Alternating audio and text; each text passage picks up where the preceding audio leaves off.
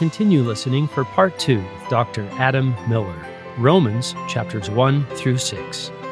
Adam, sometimes I hear people in classes talk about justification and sanctification and other big sounding words, but I like that we're saying justification is putting things right. Sanctification, I think, would say making us holy.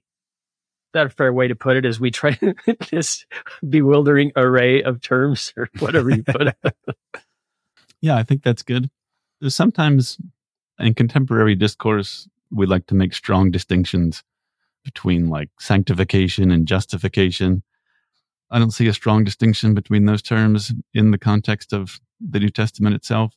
Or like as Latter day Saints, like we like to make a strong distinction between salvation and exaltation. That can be useful, but I don't find that distinction at work in the scriptures. If we try to read that back into the scriptures, I think that's often not very helpful, even if it's a useful distinction for us to make in some cases. The same kind of story here, I think, with that. I want to read you both a, a comment made by Elder Bruce Hafen, April 2004 General Conference. The talk is called The Atonement All for All. As he's giving the talk, he quotes a Australian convert. This Australian convert says, My past life was a wilderness of weeds with hardly a flower strewed among them. But now the weeds have vanished and flowers spring up in their place.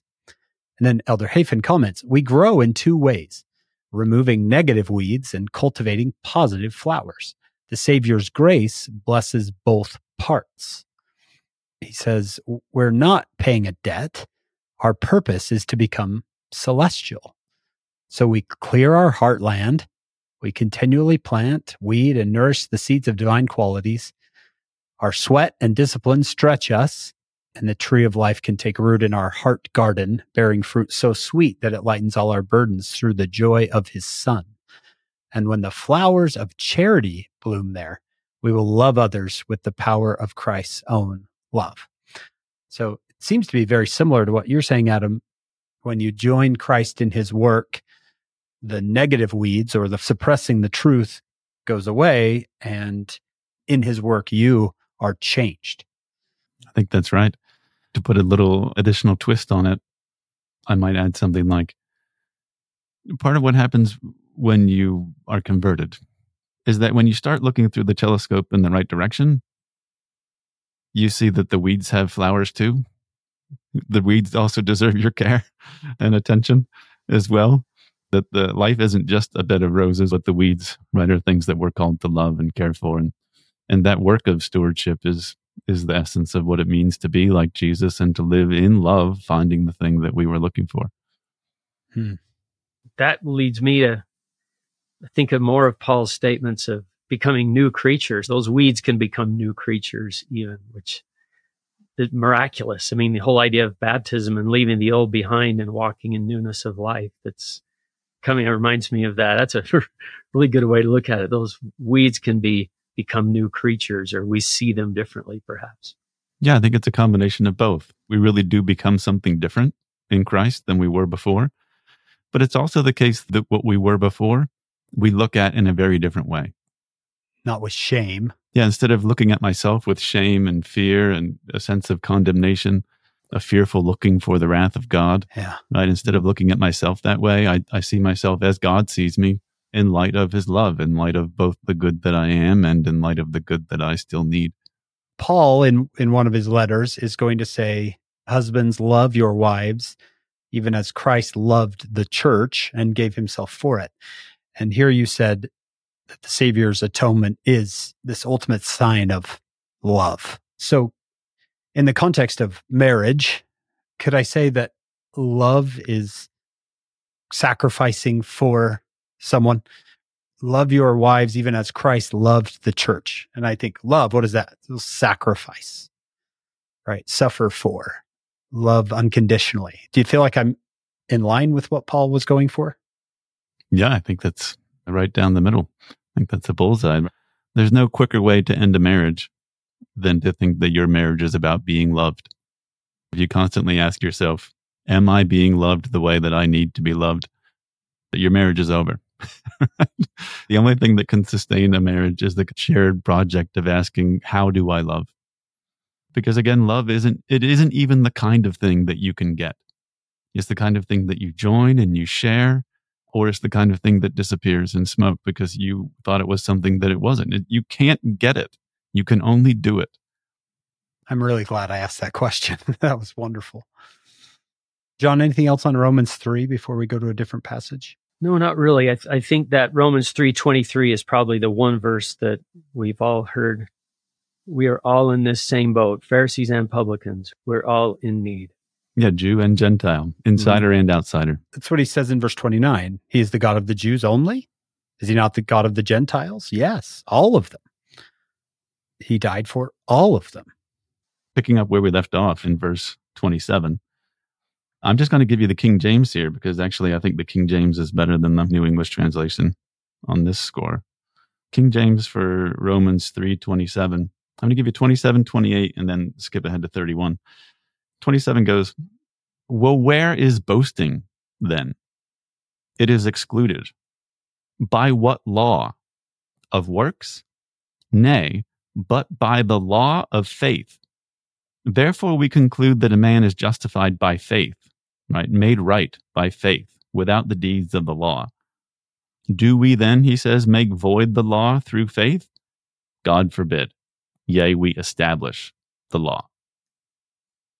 Now, verse 31 there, I think, especially a very strong echo of the Sermon on the Mount, where in Matthew 5:17, Jesus is saying, Look, you think that I'm coming to destroy the law? Because you got the law backwards. Yeah. I am destroying the backwards version of the law, but that's not the law. Think not that I'm come to destroy the law, Jesus says. I am not come to destroy, but to fulfill. If you understood what the law was, then you would see that I'm not destroying it, I'm fulfilling it. I'm not creating some special exceptions to what it demands. I'm fulfilling what it demands.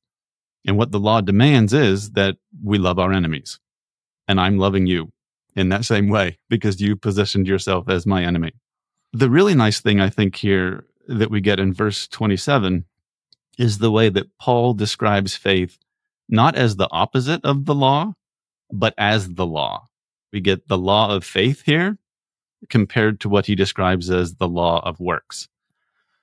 And what you want is to live under the law of faith, not the law of works. And the crucial difference between them, he says, he just puts it like this the difference between the law of faith and the law of works is that the law of works allows what he calls boasting.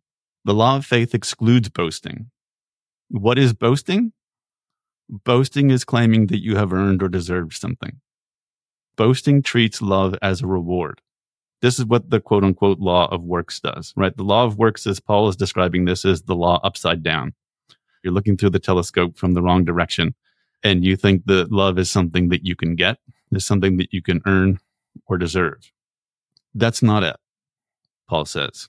What you want, on the other hand, is what he calls the law of faith. And faith here, right, is not a kind of band aid for a problem with the law of works. It's not a kind of end run around what the law demands. The law of faith is what the law is what God's law demands, right? Faith itself, grace itself, love for the enemy itself is the law.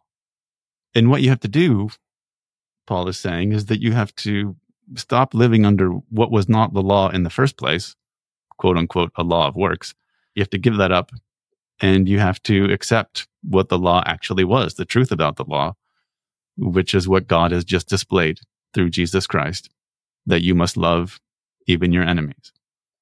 And this is called a law of faith because unlike a law of works that's grounded in fear, the law of faith is going to require you to trust. It's going to require you to believe, number one, that God already loves you and he's not waiting for you to earn it. And number two, that if you join that work, you will find the thing that you were looking for in the first place, even though you went about it in a totally backwards, upside down way. That's great. In other translations, he says, verse 31, it reads things like, Uh, does this mean that by this faith we do away with the law? No, we are upholding the law. This is the New American Bible. Are we annulling the law by this faith? On the contrary, we are supporting the law. It even says in one translation, do we then, by the means of this faith, abolish the law? No, indeed, we give the law a firmer footing. So he seems to be saying if we're going to rely entirely on Christ, does that mean we can forget the law? No, that is the law. is relying totally on Christ. Yeah, that's totally right. Right. It'll it'll seem like if you think that the law is about deciding whether or not somebody deserves love, then loving somebody who doesn't deserve it will seem like you're destroying the law. Yeah. But that's not it, Jesus says. By loving people who are my enemies, I'm not destroying the law. I'm in fact doing what the law commands. Grace is not an end run around what the law requires. Grace is what the law requires. The Living Bible translation. Well, then, if we are saved by faith, does this mean we no longer need to obey God's laws? Just the opposite. In fact, only when we trust Jesus can we truly obey him. I like the way that Adam said it better right there. Just, it's not an end run around the law. It is the law. Yeah. Contemporary English version. Do we destroy the law by our faith? Not at all. We make it even more powerful. Yeah. Right. Instead of limiting love just to friends, you unleash love as a law that includes everybody. Right. The law becomes universal instead of selective. So, hmm. so far, Adam, let me see if I'm getting at least some of this right. I need to stop thinking of commandments, laws as ways of earning God's love. That's boasting, yeah. yeah. Instead, I join him in his work of love. Living the law becomes who I am. You know, it becomes a natural fruit of me joining God in his in his work. And I'm not even joining God in his work because I want some future reward. That work is the reward. Did I understand everything you're teaching today to some degree? That's the promise. That's liberating. When I no longer live my life under the cloud of fear and worry about whether I'm going to get what I want, which is God's love, but in fact believe what God asked me to believe, that He loves me already, and join Him in that work.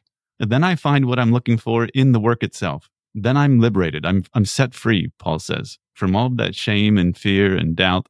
And I find myself empowered in Christ to live a totally different life that sees the world in an entirely different way, myself included. Yeah, that's myself included. I really like that. I see myself differently. Even my past self.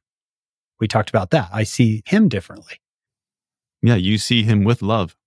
Is that past self your enemy? Sure, in lots of ways. Mm-hmm. But you see him now with love. Love your enemies. Yeah. And grace and compassion and mercy. Yeah. That doesn't let you off the hook, of course, from doing what is now needed. Because you wouldn't actually be joining God in his work. Exactly. Yeah. If you think you're off the hook, then you've you've misunderstood what you signed up for in the first place. That's you missed the point. Because the work is the reward. Yeah. Which we continually do, right? Paul points this out again and again in, in this letter. We continually miss the point because we try to read all of this as if it made sense in terms of the law of works. But it doesn't. It only makes sense if faith and love are themselves laws, not rewards. It's pretty hard to miss in Matthew 5 if you read it in context that he's talking about loving like God loves. It's pretty, it seems to me. I think, I think that's true. Yeah. I want to read something from Elder Holland back in October 2017. Be therefore perfect eventually is the talk. He's obviously referring to that verse in the Sermon on the Mount that we referred to earlier. I believe that Jesus did not intend his sermon on this subject to be a verbal hammer for battering us about our shortcomings. No, I believe he intended it to be a tribute to who and what God the Eternal Father is and what we can achieve with him in eternity. In any case, I am grateful to know that in spite of my imperfections, at least God is perfect, that at least he is, for example, able to love his enemies. Because too often due to the natural man and woman in us, you and I are sometimes that enemy. How grateful I am that at least God can bless those who despitefully use him, because without wanting or intending to, we all despitefully use him sometimes. I am grateful that God is merciful and a peacemaker because I need mercy and the world needs peace. Of course, all we say of the Father's virtues, we also say of his only begotten Son who lived and died unto the same perfection and then a little bit later in the talk, he quotes Tolstoy. And I've always, I was just so impressed by this. He talks about serving and loving everyone. And he says, in that regard, Tolstoy wrote once of a priest who was criticized by one of his congregants for not living as resolutely as he should. The critic concluded that the principles the erring preacher taught must therefore also be erroneous. In response to that criticism, the priest says, Look at my life now and compare it to my former life. You will see that I am trying to live out the truth I proclaim. Unable to live up to the high ideals he taught, the priest admits he has failed, but he cries, Attack me if you wish. I do this myself, but don't attack the path I follow. If I know the way home, but am walking along it drunkenly, is it any less the right way simply because I am staggering from side to side?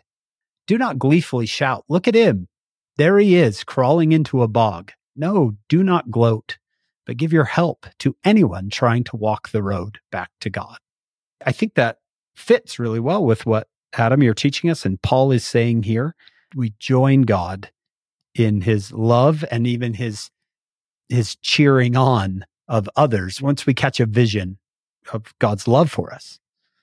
And once we catch a vision of our weaknesses, not as occasions for condemnation, but as occasions for additional love and service. My weaknesses are, are not calling for condemnation. Yeah. God doesn't condemn them. God sees them as an occasion for offering what is needed for the good that the law itself requires, for the love that I need to be to be changed and transformed. And and we have to see ourselves that same way. Yeah.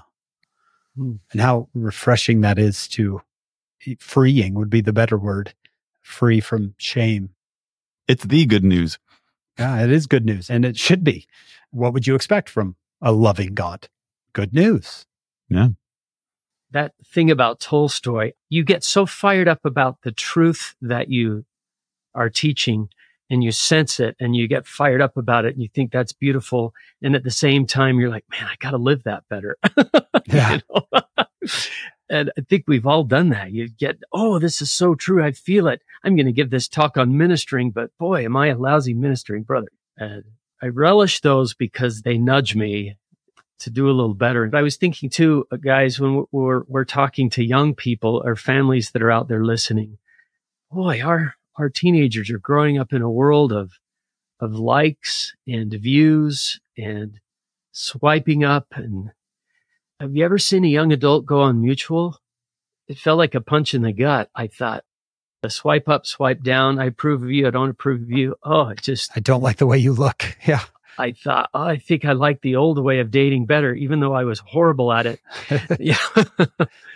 But how do we help young people with this love when they are growing up in a world of likes and thumbs up and approvals. And this is brutal.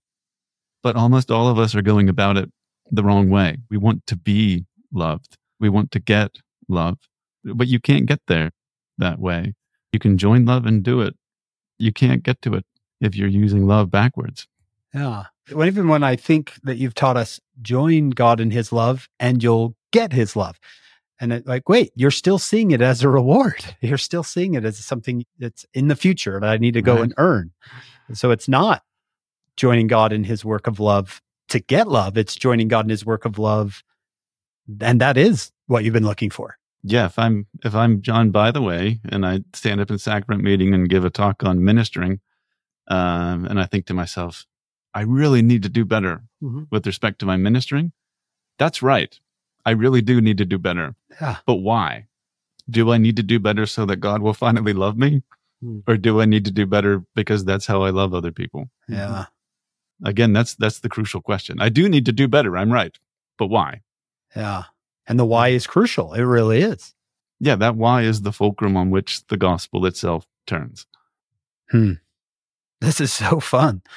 I could do this all day. Adam, where where should we go next? So let's take a look at Romans chapter 2, verse 1. Here we get a really nice description, I think, that extends through most of the chapter, but is nicely summarized in the opening verse.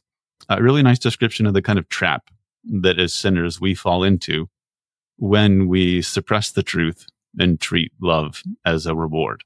Paul describes the trap like this uh, in Romans chapter 2, verse 1. He says, Therefore you are without excuse, whoever you are when you judge someone else. For on whatever grounds you judge another, you condemn yourself because you who judge practice the same things. The most predictable result that follows from treating the law as a reward, as something that you could earn or deserve, the most predictable result is condemnation. Yeah.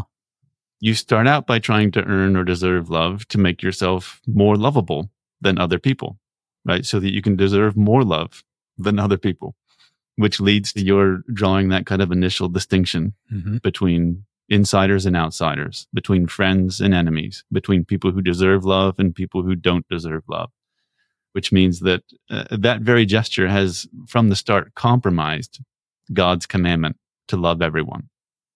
You've just drawn a line in the sand uh, that kind of guts this very substance of the law itself by treating it as something that only some people earn or deserve. Hmm. When you start out condemning other people, the inevitable end result of that, though, Paul points out, is that you will yourself end up condemned. Because it turns out love isn't the kind of thing you can successfully deserve. And if you condemn other people to not deserving it, you will end up condemning yourself to not deserving it. And you will fall prey to that same judgment. Hmm. And that's a trap. That's the very trap of a sinful way of seeing the world is that everything will get darker and smaller and farther away. And that includes you because it's impossible to succeed, to succeed at the task that you set yourself of earning love. The earning love, you know, hamster wheel. You'll, you're never going to get there. Yeah, and this is also a clear echo again, right, of Matthew chapter 7 of the Sermon on the Mount, where Jesus is talk about judgment, where he says, Judge not, for with what judgment you judge, you will be judged. Right? If I'm using the law to judge how to love, then that's how the law will be applied to me. Mhm. If I'm using the law to judge who to love, then that's how I will end up applying the law to myself again. If I try to live under the law of works, I will condemn myself to living under that law. But if I trust God and live under a law of faith, then I will be liberated by and live under that law. What a fascinating insight here. Matthew chapter 7, judge not that ye be not judged, for with that judgment ye judge, ye shall be judged. And I've always thought that phrase meant by God. With that judgment you judge, you shall be judged by God. But that's not what he says. For with what judgment you judge, you shall be judged. It's what you're showing me here, Adam, is by you. You'll judge yourself because you judge everyone else on that standard. You're going to end up judging your, yourself on that standard, and you're going to be condemned as well. If you use the law to condemn, you will be condemned by that law. It's inevitable. If you believe God and use the law to love, then that's what the law will be used for. You'll have joined that project.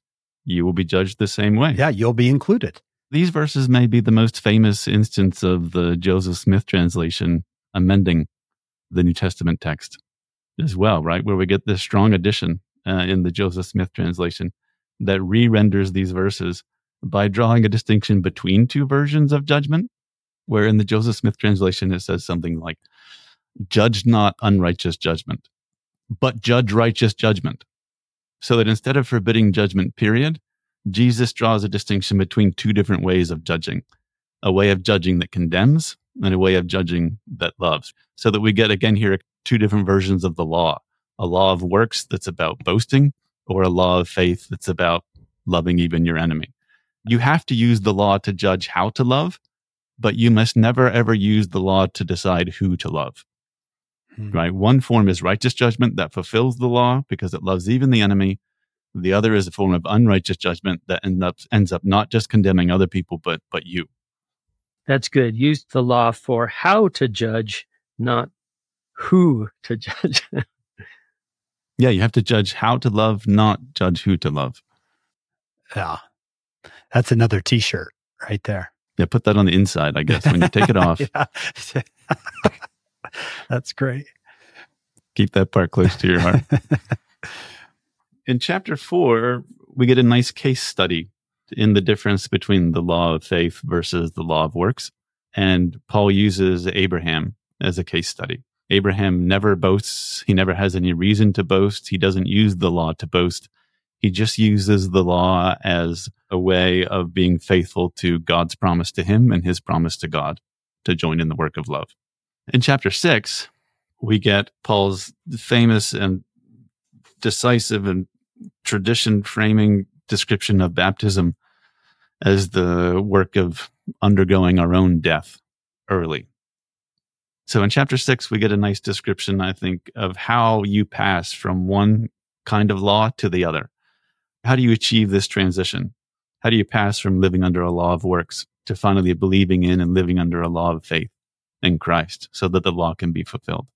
If we pick up in verse three in chapter six, Paul says this, don't you know that as many as were baptized into Christ Jesus were baptized into his death?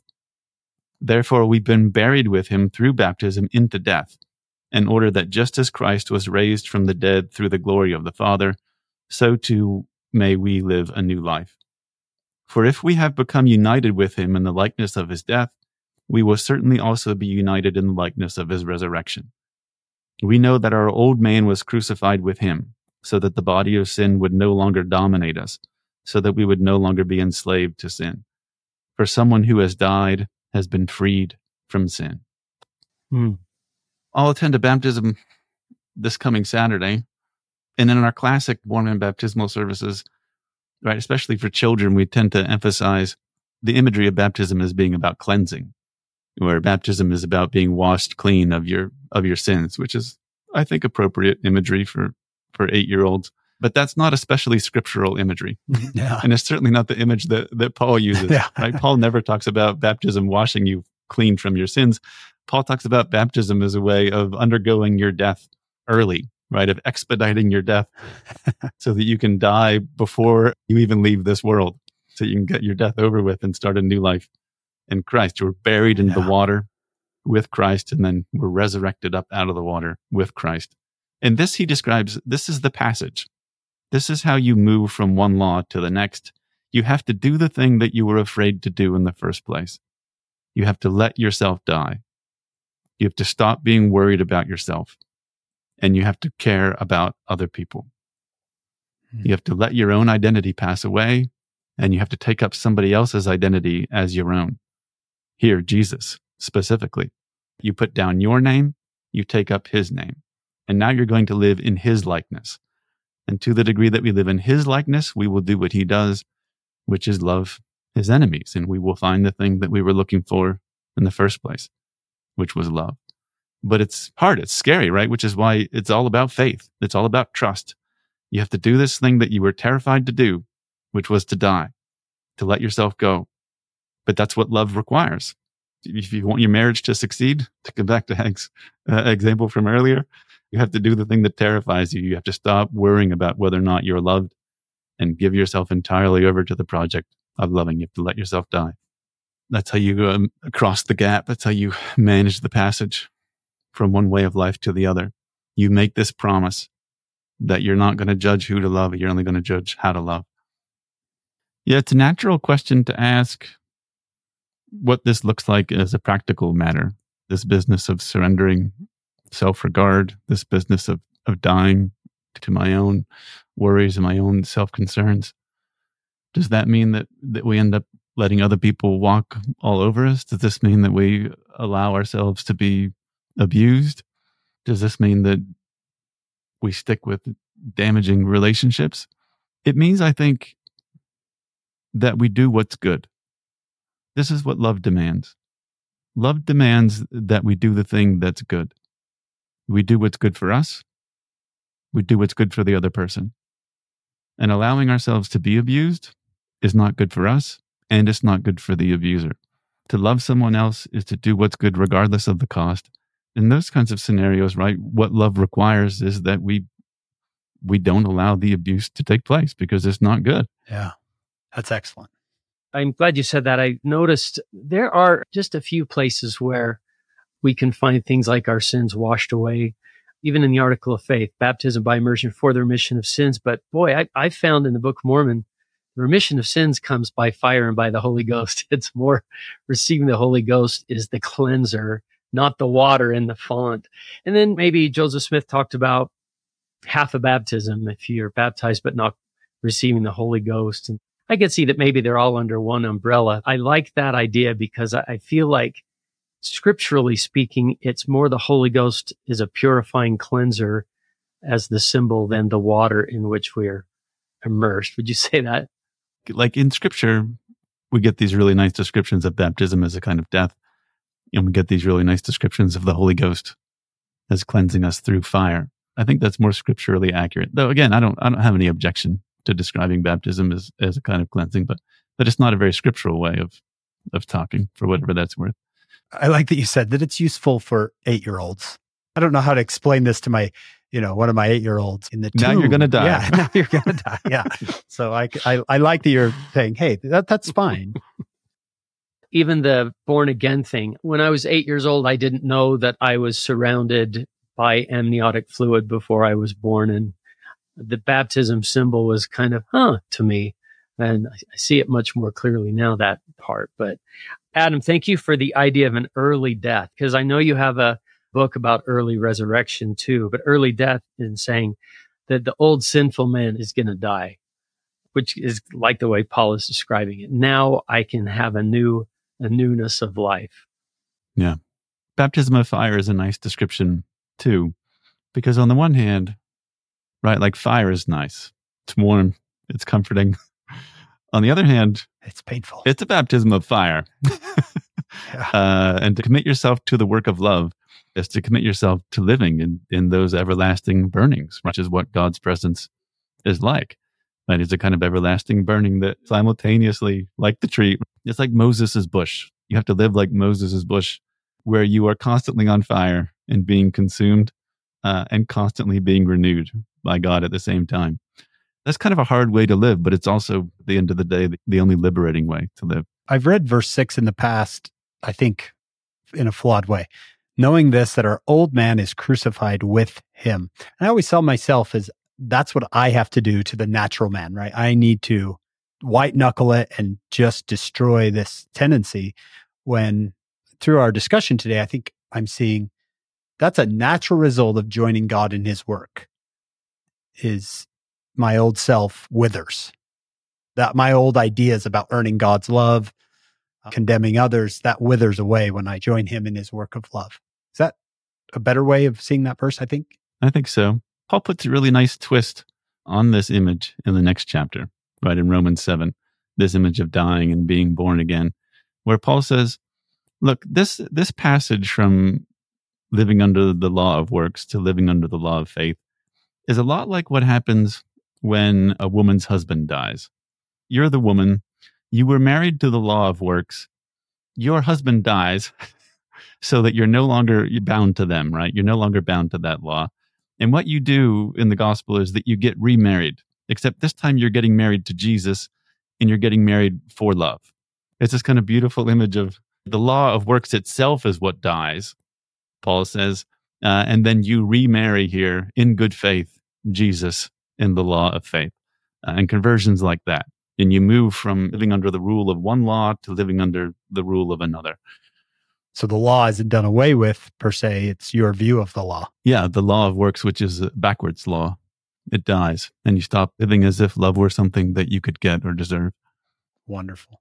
The last verse in our reading assignment today, Romans 6:23, for the wages of sin is death, but the gift of God is eternal life through Jesus Christ our Lord. There's a kind of a parallel verse in the Book of Mormon, but I can't resist. I heard a comedian say, the wages of sin is death, but after taxes are taken out, it's just kind of a tired feeling.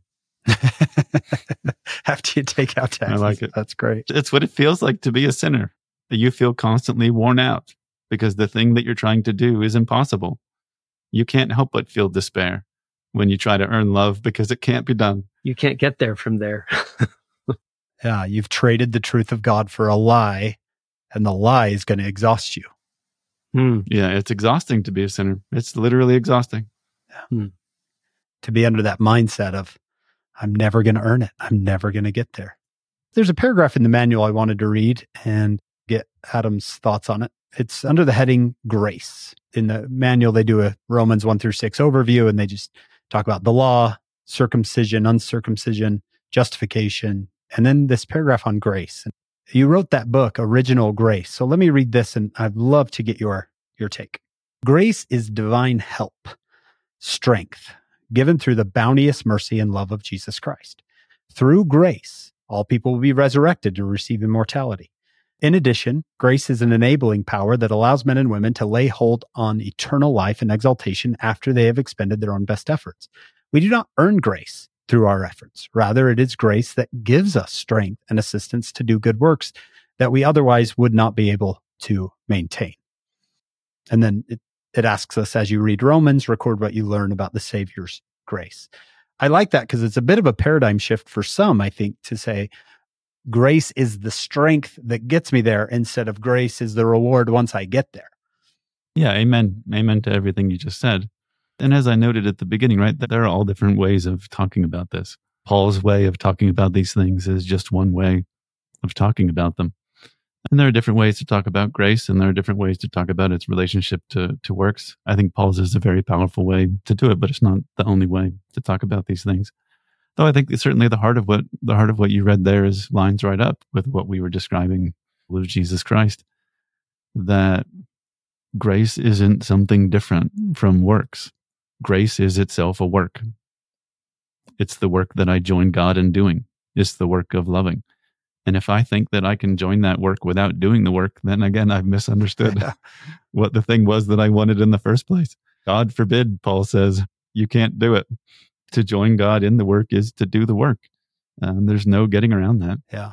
I think that both we as Latter day Saints and, and the Christian tradition broadly, we tend to get grace wrong in very predictable ways. We tend to think about grace the way that a sinner would think about grace. And the way that a sinner would think about grace is something that you earn or deserve, or something that you don't earn or deserve. Whereas at the end of the day, it's something that you participate in or something that you don't participate in, right? It's a different question altogether. Is something that you, is something that you believe in and trust, as Paul says, or is something that you don't? John, you've talked about this before about the order Moroni gives come unto Christ and be perfected in him, not be mm-hmm. perfect. The sequence. And come unto Christ. So is it coming to Christ, join in his work that will create in you a new life? The perfection describes the love, yeah. not my worthiness for being loved. That's what it means to be perfect, I think, in Christ rather than in myself. If I'm perfect in myself, that's the claim that I, that I deserve to be loved. If I'm perfect in Christ, that means together we have joined in doing perfectly love's work. It's two different things entirely two different goals. You can describe that same thing as the difference between loving perfectly versus the kind of fantasy of perfectionism. Perfectionism is how sinners think about the world, where you try to be perfect and thus be perfectly lovable. That's perfectionism. There's no such commandment to be perfect in that way, and trying to do that prevents you from doing what you are commanded to do. Perfectionism is a powerful form of disobedience. It is, and it's a all encompassing right takes over your life but you no longer have the, even the notion of going out and loving and doing the work of love because you're so consumed in this i've got to perfect myself i've got to earn this yeah it inevitably leads as paul pointed out in chapter 2 it inevitably leads to condemnation yeah you only use the law to condemn instead of using the law to love and, and that includes you and it's a hard hard exhausting way to live yeah. Mm-hmm. I would never say the gospel is easy, but I think it's easier than what you've been talking about, trying to, to be lovable and earn love and, and think that I'm trying to get God to love me. Everything we talked about today, it just leads me to want to jump ahead to one of these things that Paul says that is just so poetic and beautiful when he asks the question in Romans 8, who shall separate us from the love of Christ? And then he just gives this list, you know, shall tribulation or distress or persecution, famine, nakedness, peril, or sword.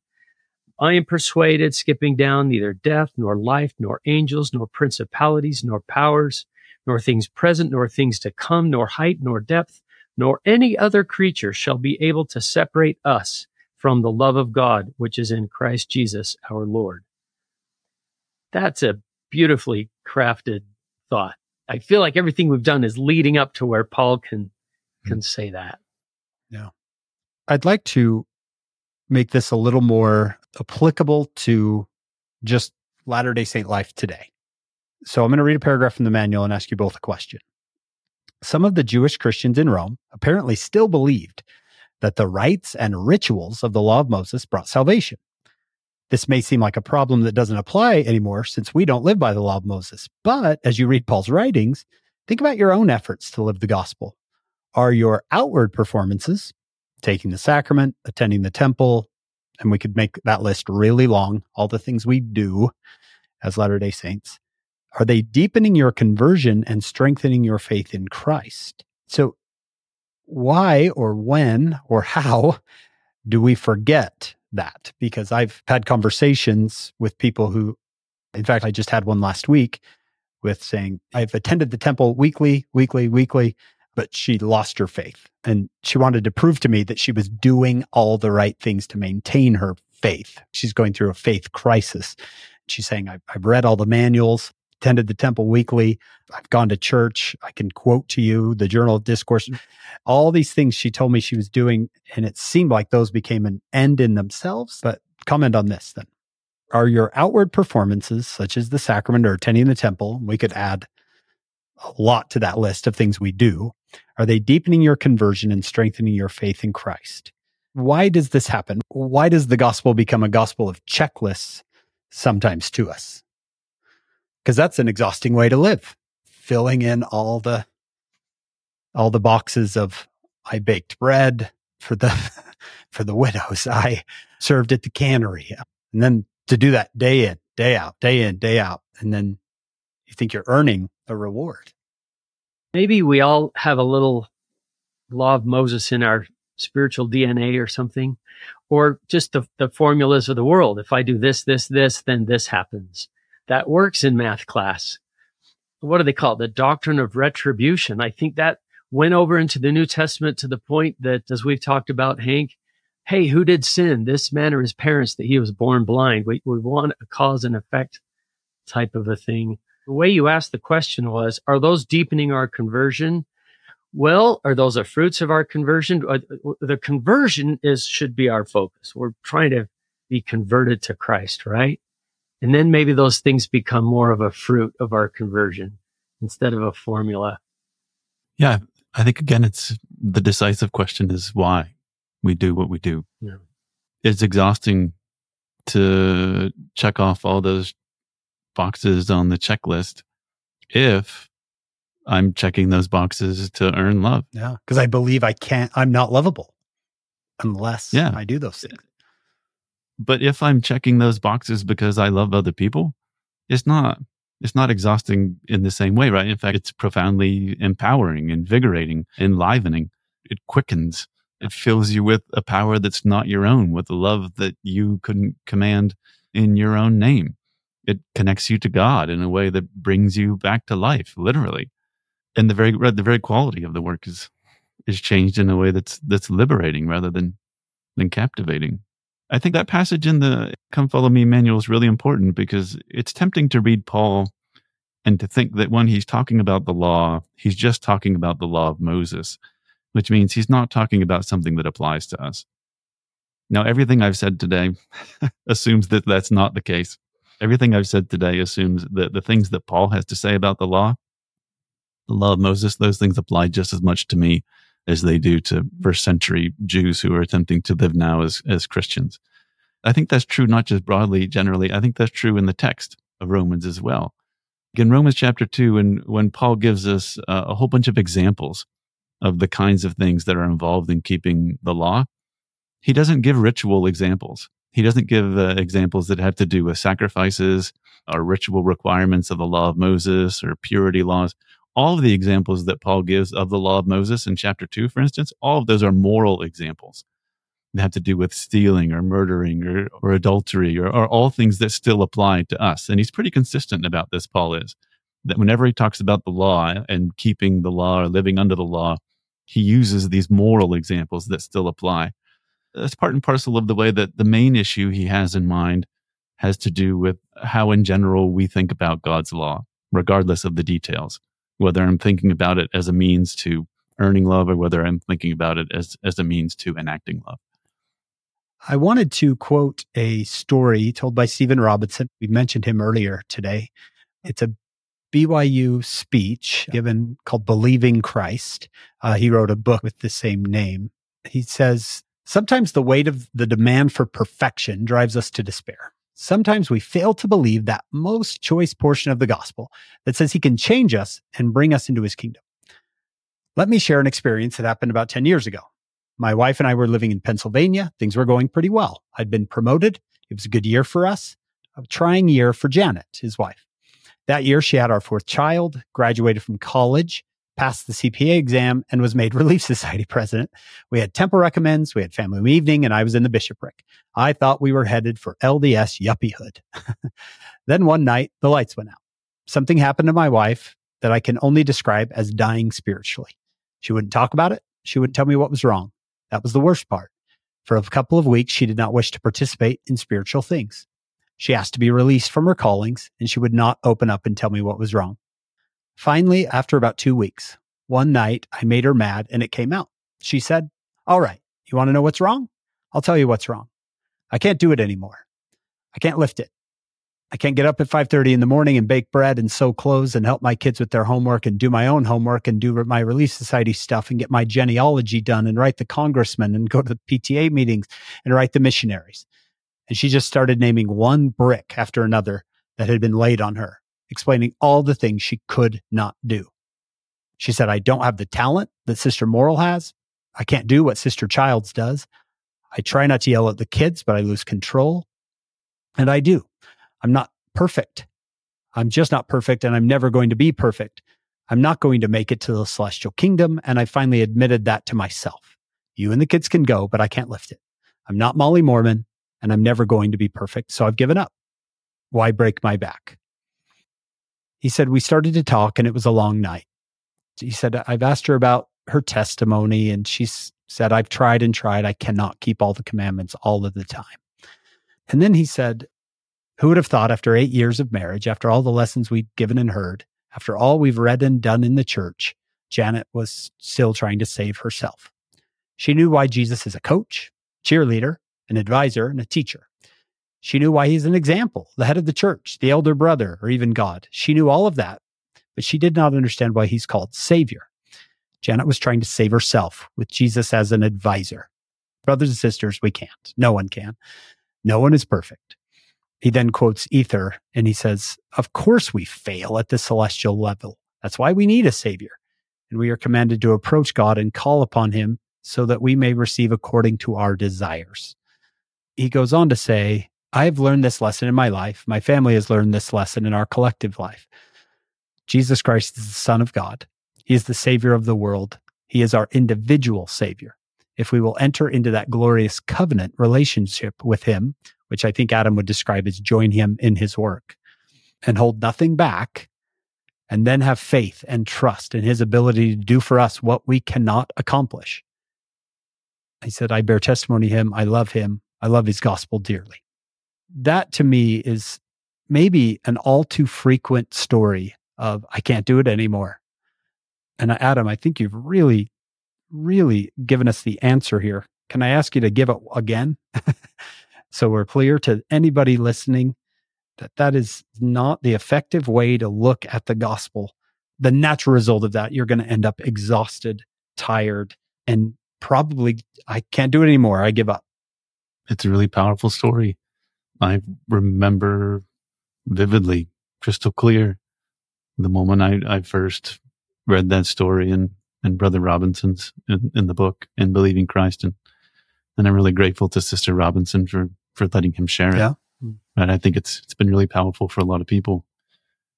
For me, I think the really important thing about that story is to recognize that that moment of despair that's described so powerfully there for Sister Robinson is is not an optional moment.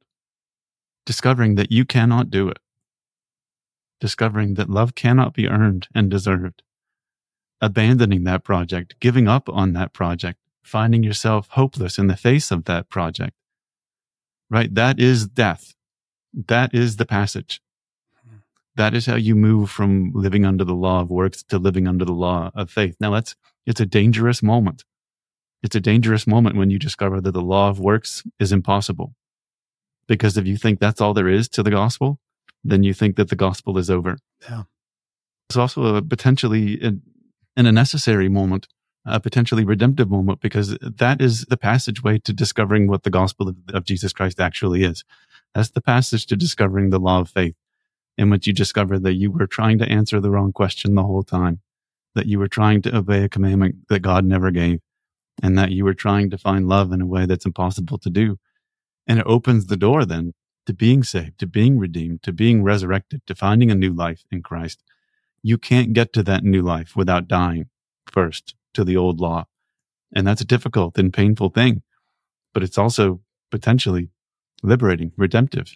I think Sister Robinson would be the would be the first to testify to the fact that that on the far side of that despair is the love and life and hope that you were looking for. Hmm. So good. What I'm really hoping for this podcast is it's healing. It's healing for people to go, you're right. Oh, I feel so much better. Jesus was right. Yeah, Jesus was right the whole time. You know, when I had that conversation with my uh, evangelical minister friend, and we we were friendly and everything. He asked me, if you never go to the temple again, could you go to heaven? And what came spewing out of my mouth, I don't know would pass correlation or not. I just remember saying, I go to the temple because I love the Lord and I think he wants me there, but the temple isn't called the savior. The fact that I went on a mission is not called the savior. The fact that I keep the command, the commandments are not the savior. Jesus is the savior. He's the only savior. He's the only one with that name and title. And that kind of helped me to hear my own self describe that, that, that Jesus Christ is my savior and he is my only savior. Maybe the things I do, I, maybe I'm trying to show I love him. Maybe my motives aren't perfect every time, but I'm trying to get to that place where I just want to honor my savior who loves me even when I'm an idiot. yeah, I want to join him in his work. Dr. Miller, before we let you go, tell us anything else that you you feel like our listeners could really benefit from, especially in from these chapters. Here, I think is what I'd really like people to come away with from wrestling with Paul's epistles, especially Romans. I'm not a sinner because I've failed to earn God's love through my obedience. I'm a sinner because I've been trying to obey a commandment that God never gave and wasting my life in an effort to earn that love.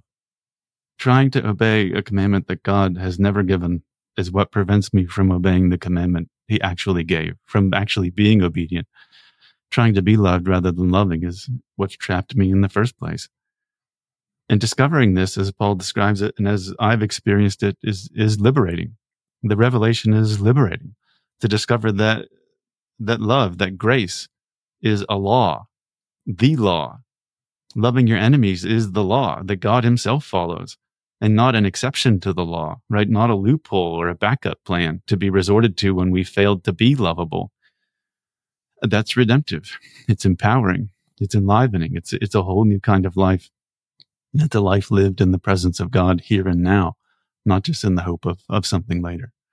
And that I think that's, that's not just Paul's message. That is in many ways the, the essence of the gospel of Jesus Christ itself. It's, it's the good news. Adam, it's been such a blessing to have you with us today. So grateful for your time. Thank you. I've loved being with you. I'm grateful for the work that you guys do, and I'm I'm glad it reaches so many people. Yeah, we want to have you back.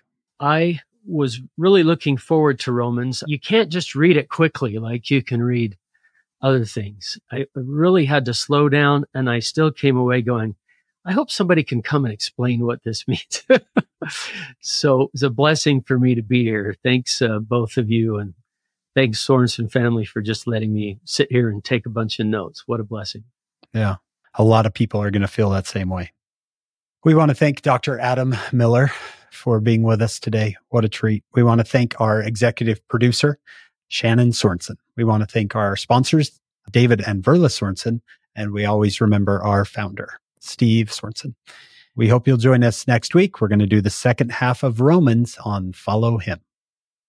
Today's transcripts, show notes, and additional references are available on our website, followhim.co. That's followhim.co. You can watch the podcast on YouTube with additional videos on our Facebook and Instagram accounts.